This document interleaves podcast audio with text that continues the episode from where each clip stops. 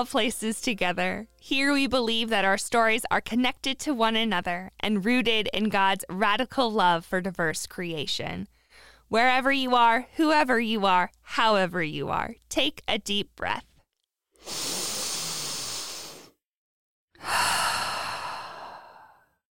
This week's episode is called Rock of Faith. This week's focus of God's boundless diversity is economic. The idea that God loves fully and shares spiritual gifts with people of all different economic statuses. I'm so excited to welcome Pastor Chelsea Morse to All Places Together to be our exploration and celebration partner today. Chelsea is the pastor at Micah Street Church in Fredericksburg, Virginia. Micah Street Church is one component of a wider organization called Micah Ecumenical Ministries, which Chelsea will tell us more about. She has an MDiv from Union Presbyterian Seminary in Richmond, Virginia. Chelsea also has a background in real estate prior to entering into ministry, and this allows her to really have informed perspective when she's doing this work in affordable housing and creating community for the marginalized.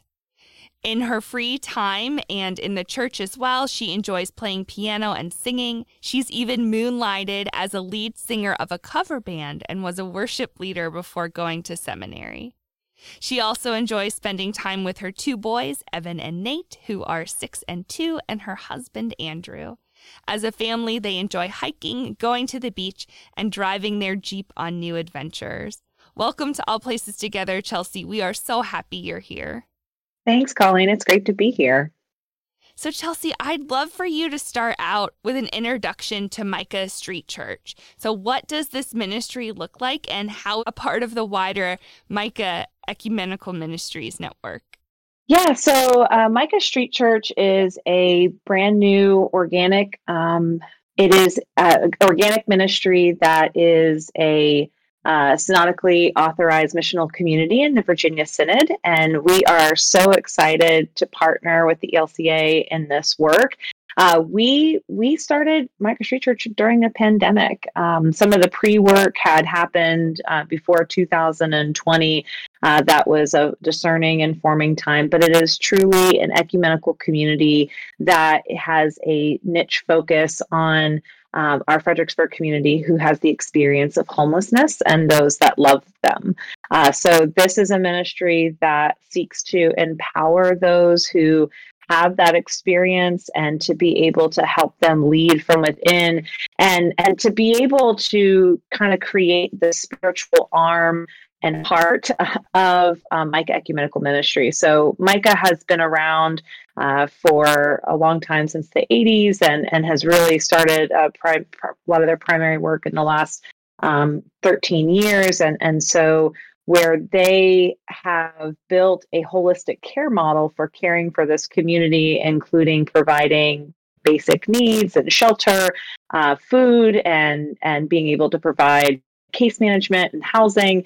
Uh, they also have realized that there was a gap in care um, for caring for the spiritual aspect of a person's life.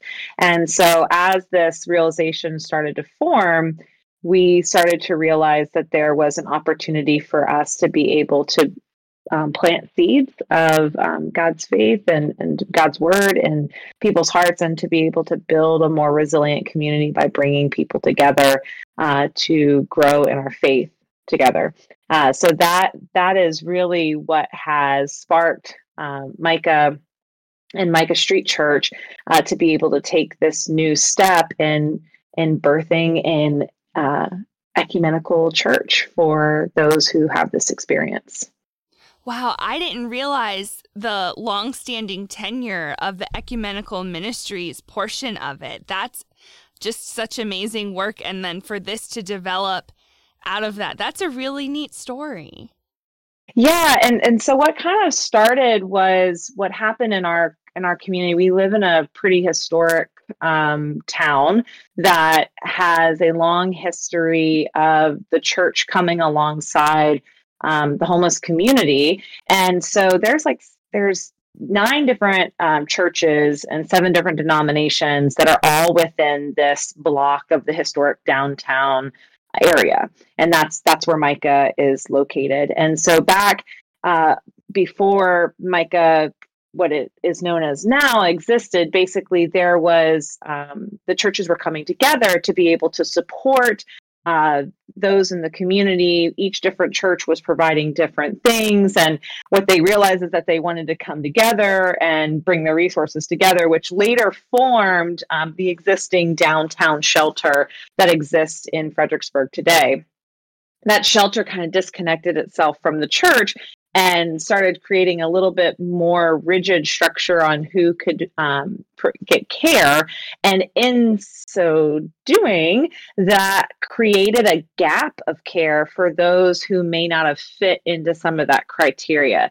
Those who really str- str- struggle with chronic substance abuse disorder, um, severe mental health, they were kind of being ostracized and not able to provide care because they weren't able to meet some of um, those uh, strict criterion that they had. And so the churches again got pulled in and started caring for these people who were being kind of left out. And so that really started the conversation of what it meant to come together as the downtown churches and once again providing care and later became the model uh, which micah holds today where the churches own a portion of micah and create this structure of support. And now we have a full case management service. We have you know a housing program. We have our respite program that takes people in after they get out of the hospital. And so as we were doing these this caring for our community it seemed like a natural progression that we would say well you're just going to go to the churches. You'll just go to the churches that support micah and they'll make you feel welcome. And while our churches are wonderful there was something to be said about our community needing to be within its own community um, with unique experience and more trauma informed care uh, for their spiritual needs. And so we started to ask the deeper questions of what does it mean to care for this community? What does it mean to walk alongside them in their faith journey? How can we broaden our perspective and walk alongside each other as a broader faith community and be able to know what it means to be the church together, being led by our neighbors versus being the other way around and thinking that we're going to save them versus seeing taking the perspective of them really saving us and and guiding us along the way. I love how you frame that there because I think that's a common stereotype that a lot of church folk have. Um, that they are excited to care for people, right? They clearly read in scripture that Jesus, this is what Jesus calls us to do. This is what Jesus wants us to do. So they church folks like have a passion and a heart for this. But I think sometimes then they can lose sight of the giftedness and skills of the people who they are trying to care for. And they can forget that these people have gifts for leadership and skills as well that they don't they may need to receive in a particular area of their life but they also have gifts to share and and ways that they can contribute to the community as a whole. And so I wonder if you might speak to that some. Um, how have you encountered that stereotype and how might you work to break that stereotype down? Yeah, so I think that is something that I I had to learn myself. Uh, so one of the things I like to tell people is that when I came into this ministry, it was this really interesting, just God ordained path where I wasn't expecting it. I didn't have a background in working in social service or homeless services. Uh, I really didn't even do much with homeless ministry. I was mostly, as I said in my bio, mostly in music and worship ministry. And so when I came into this work, I had the ability to build relationships, but didn't but didn't really know what it meant to empower from within. I really had to learn that. It, it took a lot of reorienting uh, my own my own stereotypes, my own biases that were inherent in me, and having to reframe them and seeking to listen more than I was speaking, seeking to hear uh, with new ears their experiences and what created uh, the life path that that they have walked in and and and how they've gotten in the situation that they're in and and how to have more empathy and compassion and to realize that we really are um, it was really a reorientation for me of understanding what it means to walk alongside our neighbors in their experience versus thinking that my experience was going to shape or form them. And so for our churches that are really trying to work and trying to understand how can we be in relationship with people who may be very different from ourselves I think that's really the first point that they have to kind of reprogram because the closer that I got to our community and realized the time that I took to build the trust and to listen and to just be present, the more I realized that our people were not that much different from me. And in in doing that, I was able to build um, those relationships and able to break down those stereotypes and biases that I myself had. Um, I was able to see from their perspective how the experiences they've had had happened to them. Uh, and so I guess what I really try to be Micah Street Church being in the community is a place where we can be trauma informed and empower our neighbors to lead by by teaching both emotional intelligence like kind of working and holding the layers of their experience and tension with also teaching a new way to see themselves and to build self-confidence and to give them tasks that make sense for their capacity and, and their you know readiness. Um, and then being able to also be teaching our churches what it means to work through their own biases and fears and to be able to come alongside neighbors to be able to learn that it's it's not so scary that that there that there is something really beautiful that happens when we come alongside both our mess and their mess and we bring it together and it's a holy mess that we can be able to sit through. And and so that's that's really been um, a, a new understanding of my call and conviction in this work is how how to both empower and lift up our neighbors and build up new skills in them as well as building up those who are in the churches to help them learn how to come alongside our neighbors that's so beautiful. I love that. Like a holy mess. Like that is so true. Like we all have a mess in our own lives and God is in that and working through that. And when we come together too, God's in that too. Amen. So I wonder if you can share with us like what a worship service looks like for Micah Street Church. Like is it on Sundays or do you find another type time of the week to work? Like how do you plug in these different skills that these people are bringing? Yeah, uh, that's a big question that a lot of people will ask us. So, we do meet on Sundays. Um, we also have programming throughout the week that we offer to our community. Um, for example, I mentioned to you after I got this call, you know, we have Bible study and prayer groups on Monday, we have spirituality group on Wednesdays. Um, we'll have different office hours and fellowship events that will happen throughout the week uh, and and but Sundays is our main gathering event right now. We were doing a dinner church on Thursday nights that we hope to bring back, um, possibly when COVID numbers go down in the spring and the summer. Um, but we we kind of took a pause to that in the fall.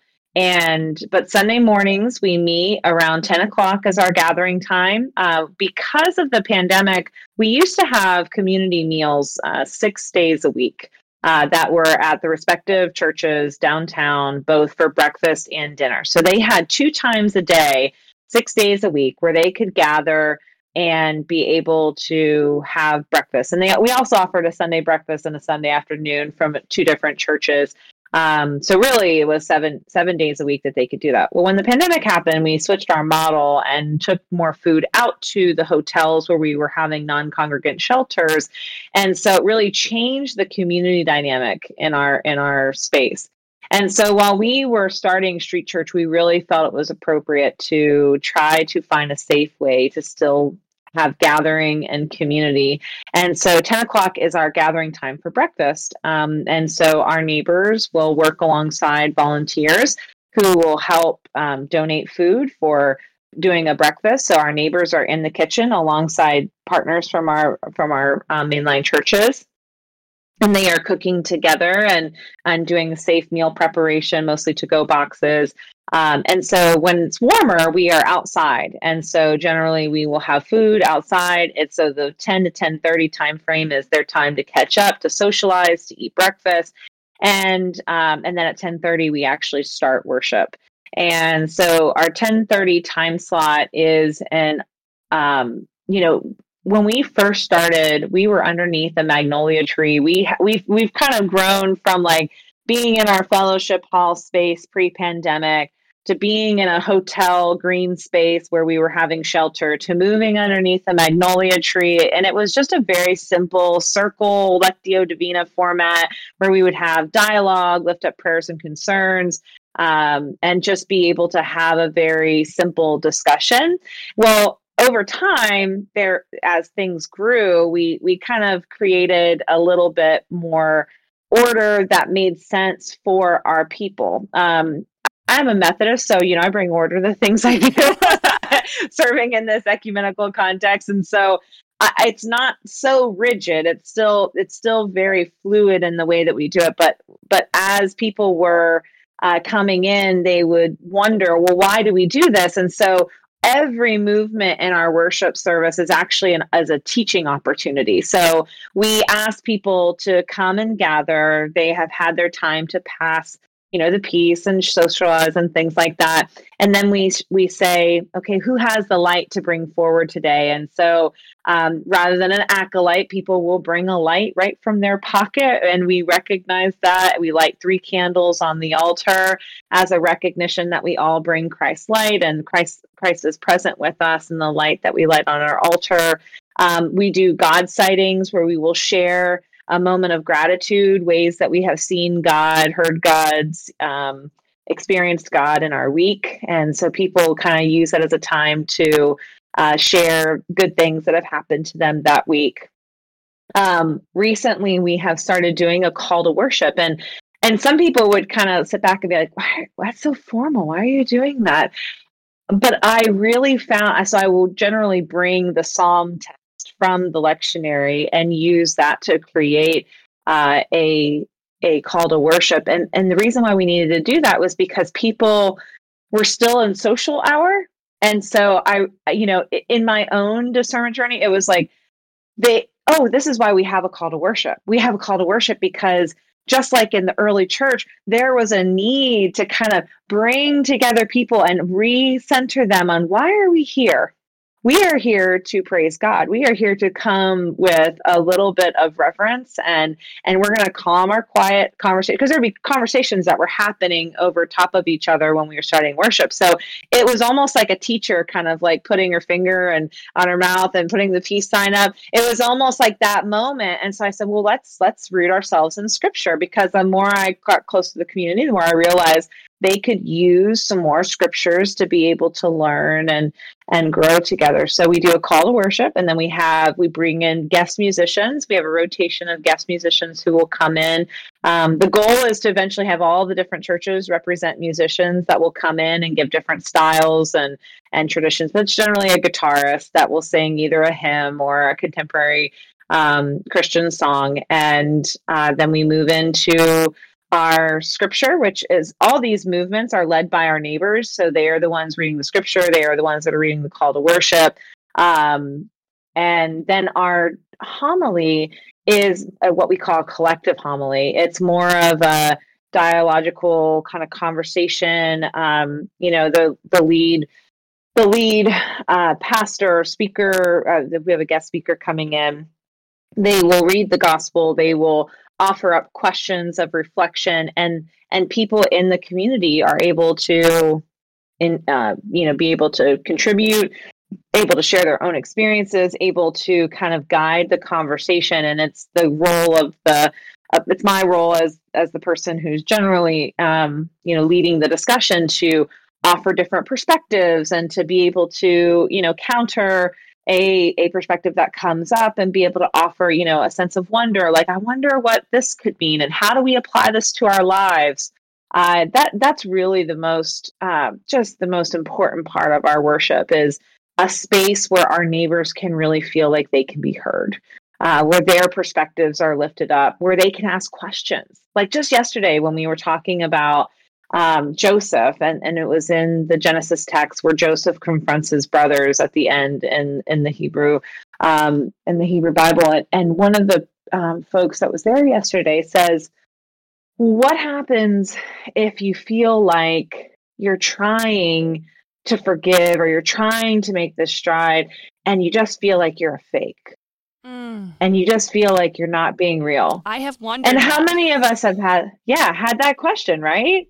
Yes. And so it's really a really powerful moment where people in our community can really just say, not just have a top down sermon, but to say, yeah, I don't get it. This is how I actually feel. How do we how do we navigate that? Uh, and and so it's been it's one of the most powerful parts of the worship service. And God always has a way of showing up through our neighbors and what they lift up um, to the to the congregation. And even if it's something truly heartbreaking, there'll be moments of encouragement and support and and being able to share different perspectives and I just I'm in awe every week. I'm in awe. Yeah. I I will come with my note, you know, and it's and it's one of those things. As I know, there's some clergy folks that you say will listen to this um, podcast, and there'll be moments where I come with my notes and I come with what my exegetical preparation. I've done I've done my my research and my prayer and my my own discernment, and then God will just take it in a completely different direction that I wasn't expecting, and you just have to be ready for the ride.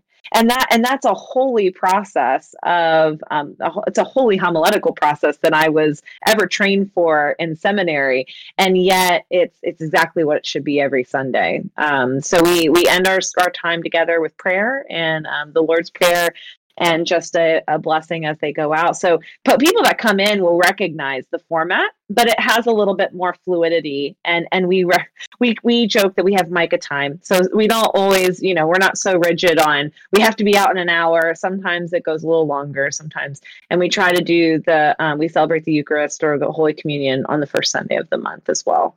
So yeah, that's that's us. It's it's it's a holy mess, right? Oh. it's a it's a beautiful holy experience. That sounds so beautiful. There are so many things that I loved about what you were sharing there, like the idea that they light the candles from the lighter that they have in their mm-hmm. pocket, like just have the light of Christ with mm-hmm. you wherever you go throughout the week and whatever you use that for, and also to mark worship. That's so powerful. And I really also love too what you said about how we all need more scripture, right? How we all need more Bible and to hear those stories and and begin to understand them sometimes in new ways. So I wonder what scriptures are important to you, both in your work with the neighbors, but then also with the churches. Like when we look at what what God says about money and like what God says about mm-hmm. finances mm-hmm. and the good things that we can do with money and like also the hindrance that money can be in our lives and the wealth there. Mm-hmm. So like God talks about money like all throughout the Bible. So I know this is a big question, but like, what are some of the particular stories that are foundational for you when you think about economic status and faith and the particular type of work that you do? Yeah. So um, I, I'll have a story for you. So when we, one of the things I forgot to mention in our in our worship format is that we we started doing an offering mm. last um, last winter. And so we do prayer rocks that get passed out at the beginning of the service. And um, it's a way for everybody who is at the community, whether they have much to give or not, has has a recognition that they all have something to offer back to God. And so the line that we say is, you know, you can you can pray a prayer of intention. And so whether you want to pray for change in your heart or if you want to provide change from your pocket we all have something that we want to offer back to god. And and it was something we were always doing the rocks. That was something that's pretty foundational in our in our culture and community. We use rocks as in our memorial services. We use rocks in our offerings. So rocks are a very natural part um, of, of of our of our uh, prayer life, so to speak, uh, in in Micah Street Church. And the reason why we use rocks is because we're a river community. We have the Rappahannock River that runs through our city, and so the river is where a lot of our people um, lived when they were in campsites. And so it's a very spiritual place for a lot of our people. And so the rocks that we use are river rocks mm-hmm. that you would generally find on the river on the riverside. And so they they hold great meaning and and and holiness, even though they're just, you know, they're earth. but but they they mean something. And so a couple months ago, one of our neighbors came up to me and they said, I want to I want to be able to give in church. I know we do the rocks. I think that's great. Um, but I want to be able to give my money and and I just I don't know what to do with that. And I I as a pastor, I was just I was just taken aback because I just didn't expect this community to want to give. Like I just thought I thought, oh well, that's not fair to ask them of that. You know, I just didn't know how to understand how to talk about finances with a community that may have less than I did and I didn't want them to feel bad about giving. And here was this neighbor actually saying, "No, no, no, it's it's it's something they were actually teaching me what it meant to give that this person did not have much but what they had they wanted to give back to god because god had given first to them mm. and so i mean it's been uh, so i think that we will you know kind of get a little weary about how we talk about it but it's but it really informed me even a um, to say, oh, uh, well, this is why. This is why we have this teaching in the church because this is something that is important and this is something that can and that here is this neighbor teaching me about giving when when i struggle with giving you know the full 10% or when i struggle with making sure that's a part of my my practice. And and what so when I think about the scriptures, just this last um, two weeks ago for lectionary text, we did Sermon on the Plain and Luke's um, gospel uh, and version of the Beatitudes. And so rather than um, saying, you know, blessed are the poor in spirit, as Matthew writes in Luke's gospel, is blessed are the poor. Mm. Blessed are those who are hungry. Um, and and I sat with this text with our people and we we talked about what is it what does it mean to you to hear Jesus talk about um, being a blessing even in poverty? And how do we how do we see God? How does that make sense to to you? Uh, how do you how do you experience that? And one of the most beautiful things that somebody in our community ever shared with me is they all were like nodding their head while we were talking and I and I saw them all like nodding their head. They got it. They got it. Like it was like Jesus was talking right to them. And I said, "Tell me why you're nodding your head because it's hard for me to understand what that what that really means." I really wrestled with the beatitudes I think before I came to this community. And one of the things that they shared with me is what that they uh, one person in particular shared they had never felt more close to God than when they had nowhere else to fall but on the rock on their back. Oh. And because the rock is the God that we we stand with. And so it was in their falling and in their like they're resting with their back on the ground because that's all they had left that they encountered God. And so, as I have come closer to this community, the more that I have realized that the Beatitudes and the blessed are the poor, whether poor in spirit or poor in even poverty, it is a recognition and submission that we need God above all else. And so those that are striving, you know, in, in the um, Sermon on the Plain, it kind of goes into the woes, like, woe are you? You know, if you are only striving for success or some monetary number where you are trying to, you know, just get to a peak, you will never fully understand the full submission of what our neighbors have gone through and fully relying on God to provide their next meal not having money in the bank, but knowing that God is going to show up somewhere, some way. And that is a reliance that those who are wealthy may not ever experience. And so while we while we get a little nervous sometimes about talking about economics and you know kind of the shame rhetoric that comes around i don't think there's any shame in being wealthy i don't think there's any shame in in how we how we um, can acquire money you know ethically of course but I think it's about our reliance on it. Are we relying more on ourselves or are we letting God work through those provisions and being able to give back what is already God's? And the same is true for our community.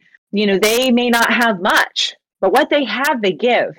I've literally seen people give the only shirt that they had on their back, the jacket that they had in 30 degree weather, to somebody else. And and I don't know if I I don't know if others would do that in that same survival situation. In our world that is so focused on us and survival and it's about me over you and I just got to outrun the bear faster than I don't think we do that. And so that is what our neighbors had to teach us about economics and what it means to rely on God even with a little less. I so appreciate you sharing from the tenderness of your own learning in this. Mm-hmm. Your honesty about, you know, what your experience has been and your nervousness I know in many ways I had I have shared that nervousness and in those types of situations where I'm caring for interacting with people who are experiencing homelessness. But I also have that type of nervousness like in other situations too. Like, am I gonna offend? Am I gonna say the wrong thing? Like, how can I ask this of this person when they've gone through such a hard thing? And so your your mm-hmm. tenderness and your vulnerability i so appreciate and take that as an encouragement for myself and i'm sure for people who are listening as well to go into the places that maybe we are uncertain but to go in with with humility and relying on god and trusting that god is within that place and that those voices of our neighbors whatever their situation is that they will be honest with us and and speak mm-hmm. god's love and mercy to us in that moment too, whatever that might look like. Absolutely. And and I share that as a part of my own testimony. And I, I, I share I share it very openly.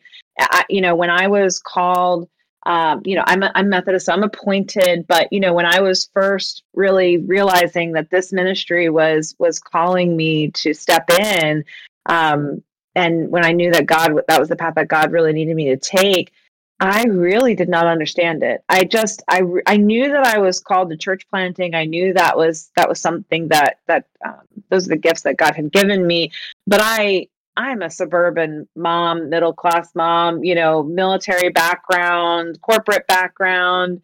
I never expected to be serving um, this this community, and and it took a reframing. It and and I I told them two weeks ago when we were doing the Beatitudes, I said, You have taught me more about God than any academic letter behind my name. I mean, I'm appreciative of my seminary. My seminary was wonderful, but I just like I have learned more in these two years working in ministry and relationship with this community than I have ever read in any book in seminary. Um, they have taught me more about the abundance of God and God's love than I than I have ever could have learned on my own. And so my encouragement for the larger church as we discern what our next steps are in this weird um, wilderness that we are in right now in a post-pandemic world. I I have so many colleagues who are tired and who are um, you know we're we're dealing with the great resignation and and everything else that's coming from our our clerical colleagues and the church is tired and even though this work is hard in its own way, um, it's an emotional labor. It's not, it's also some of the most rejuvenating work that I've ever done in my spiritual faith. It's a good kind of time. Remember how remember how we hear, you know, get in good trouble, you know, yes. uh, I Make think it's John, it's John Lewis, right? Yeah. Yeah, get in good trouble, get good tired get good tired get lord tired get vineyard tired like this is this is that kind of tired like where the sense of it, it is good restorative work for your soul when you take time to actually be in relationship with um, this community and and it's not just this community it can be just it's it's getting outside of your bubble really. It's getting outside of those that you are just comfortable being around because that's what it means to be the church. It means having a complex DNA of many different life experiences that have led us broken and lost, and yet we all find a way to come together and sing together and sing about the grace that God has for us. That's what it means to be the church. And that is what I've learned from this community. And I didn't learn it by knowing everything. I, to learn it um, by realizing that I knew nothing. Oh, Chelsea, you're speaking to, to my heart. This is what I need to hear. Keep going. Yeah, I mean, it, it really was. It was a, a submission that, you know, I, I, you know, I came in thinking I was going to come with my, you know, my book learning and everything else. And, and the reality was I, I was just getting started and was just starting um, to learn. And, and I think that's what it takes for us to really to grow. And that's, that's what they have to teach us. And, um, yeah, yeah. So I, I encourage. I, I just know those fears and those biases they exist. I've had so many people share with me. I'm scared. I'm scared to get in this community. What if? What if? What if? You know, and and I just encourage them to uh, let God lead them and to realize that God often pushes us out of our comfort zones, and that's generally where the most growth uh, can occur. And and to find where those uncomfortable spots are, and just lean in and let God work. Amen. Amen. Amen. So, if folks would like to learn more about Micah Ecumenical Ministries, how can folks get connected with you and the work that Micah is doing? Yeah, um, definitely connect with us online. We share a lot of our stories on Facebook. Right now is our Love Your Neighbor campaign. Um, you can actually donate right on our website uh, at micahfredericksburg.org. We're working on a micahstreetchurch.org um, website that should be done here soon. And so you'll be able to go to both websites and they kind of will cross communicate with one another. And so you can donate right from our Facebook page, right to our, our uh, actual website. Um, you can, you know, you can send money uh, to our actual physical address and um, we are just really excited most uh, most importantly to connect with our synodic um, Virginia Synod churches that want to come alongside us uh, as a synodically authorized worshiping community and just would love to connect with you all and tell the story and just and be able to um, listen to your story as well and and ways that you're trying to grow and learn.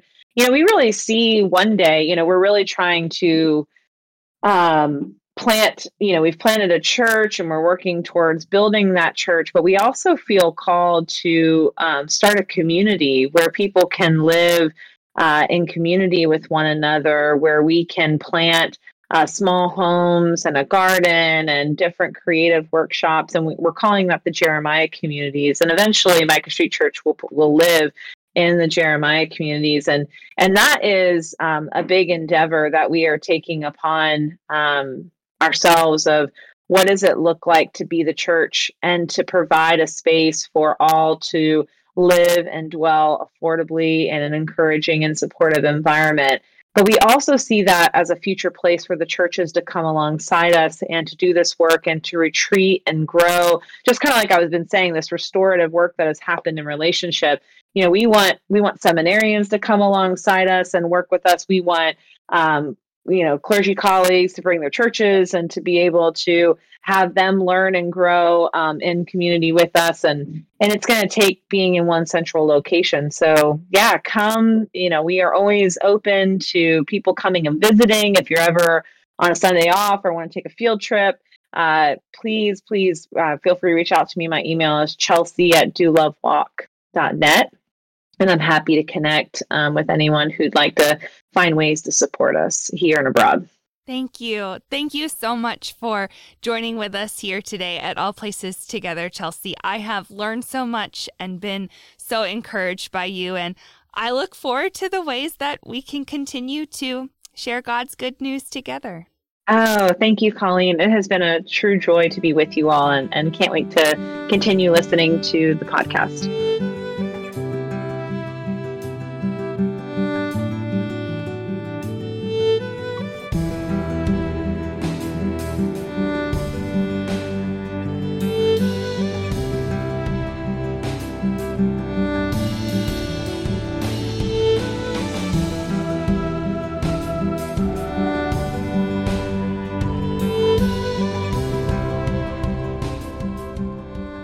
Prayer for the rocks.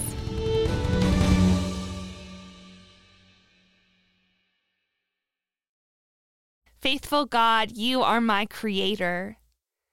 You are my provider of every good gift in my life. You are my strength in times of hardship. When I feel that I am on the rocks, you help me up. When I am stuck between a rock and a hard place, you show me a way forward. When my life feels like sinking sand, you are the rock on which I can stand. When I or others are left with only literal rocks behind us and beneath us, protect us, shield us, and give us neighbors to help us. When I am in a time of plenty, open my heart and hands to be generous. And in all times and in all places, remind me of the dignity, worth, and belovedness of each person no matter their status or their need. You love us wherever we are, even when we're on the rocks. Amen.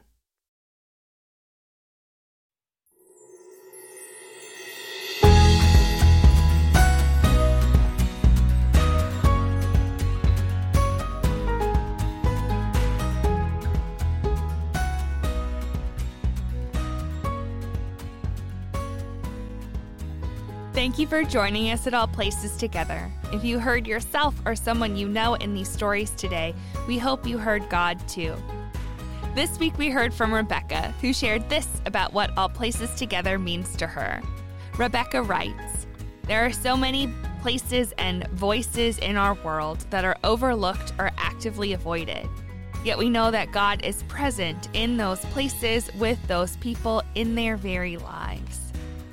All Places Together is a vulnerable snapshot and glimpse into some of these places, inviting each of us into the space of learning and growing together, seeing where God's story intersects with each of our stories and experiences.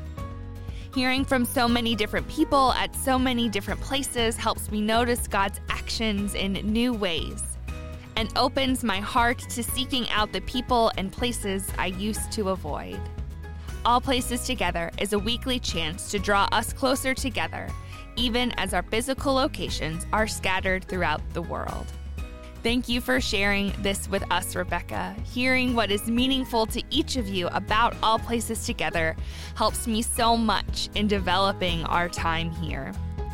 I'm always happy to hear your thoughts through a review on Apple Podcasts, a comment on social media, or even through an email. You can reach me at allplacestogether at gmail.com. That's A L L P L A C E S T O G E T H E R at gmail.com.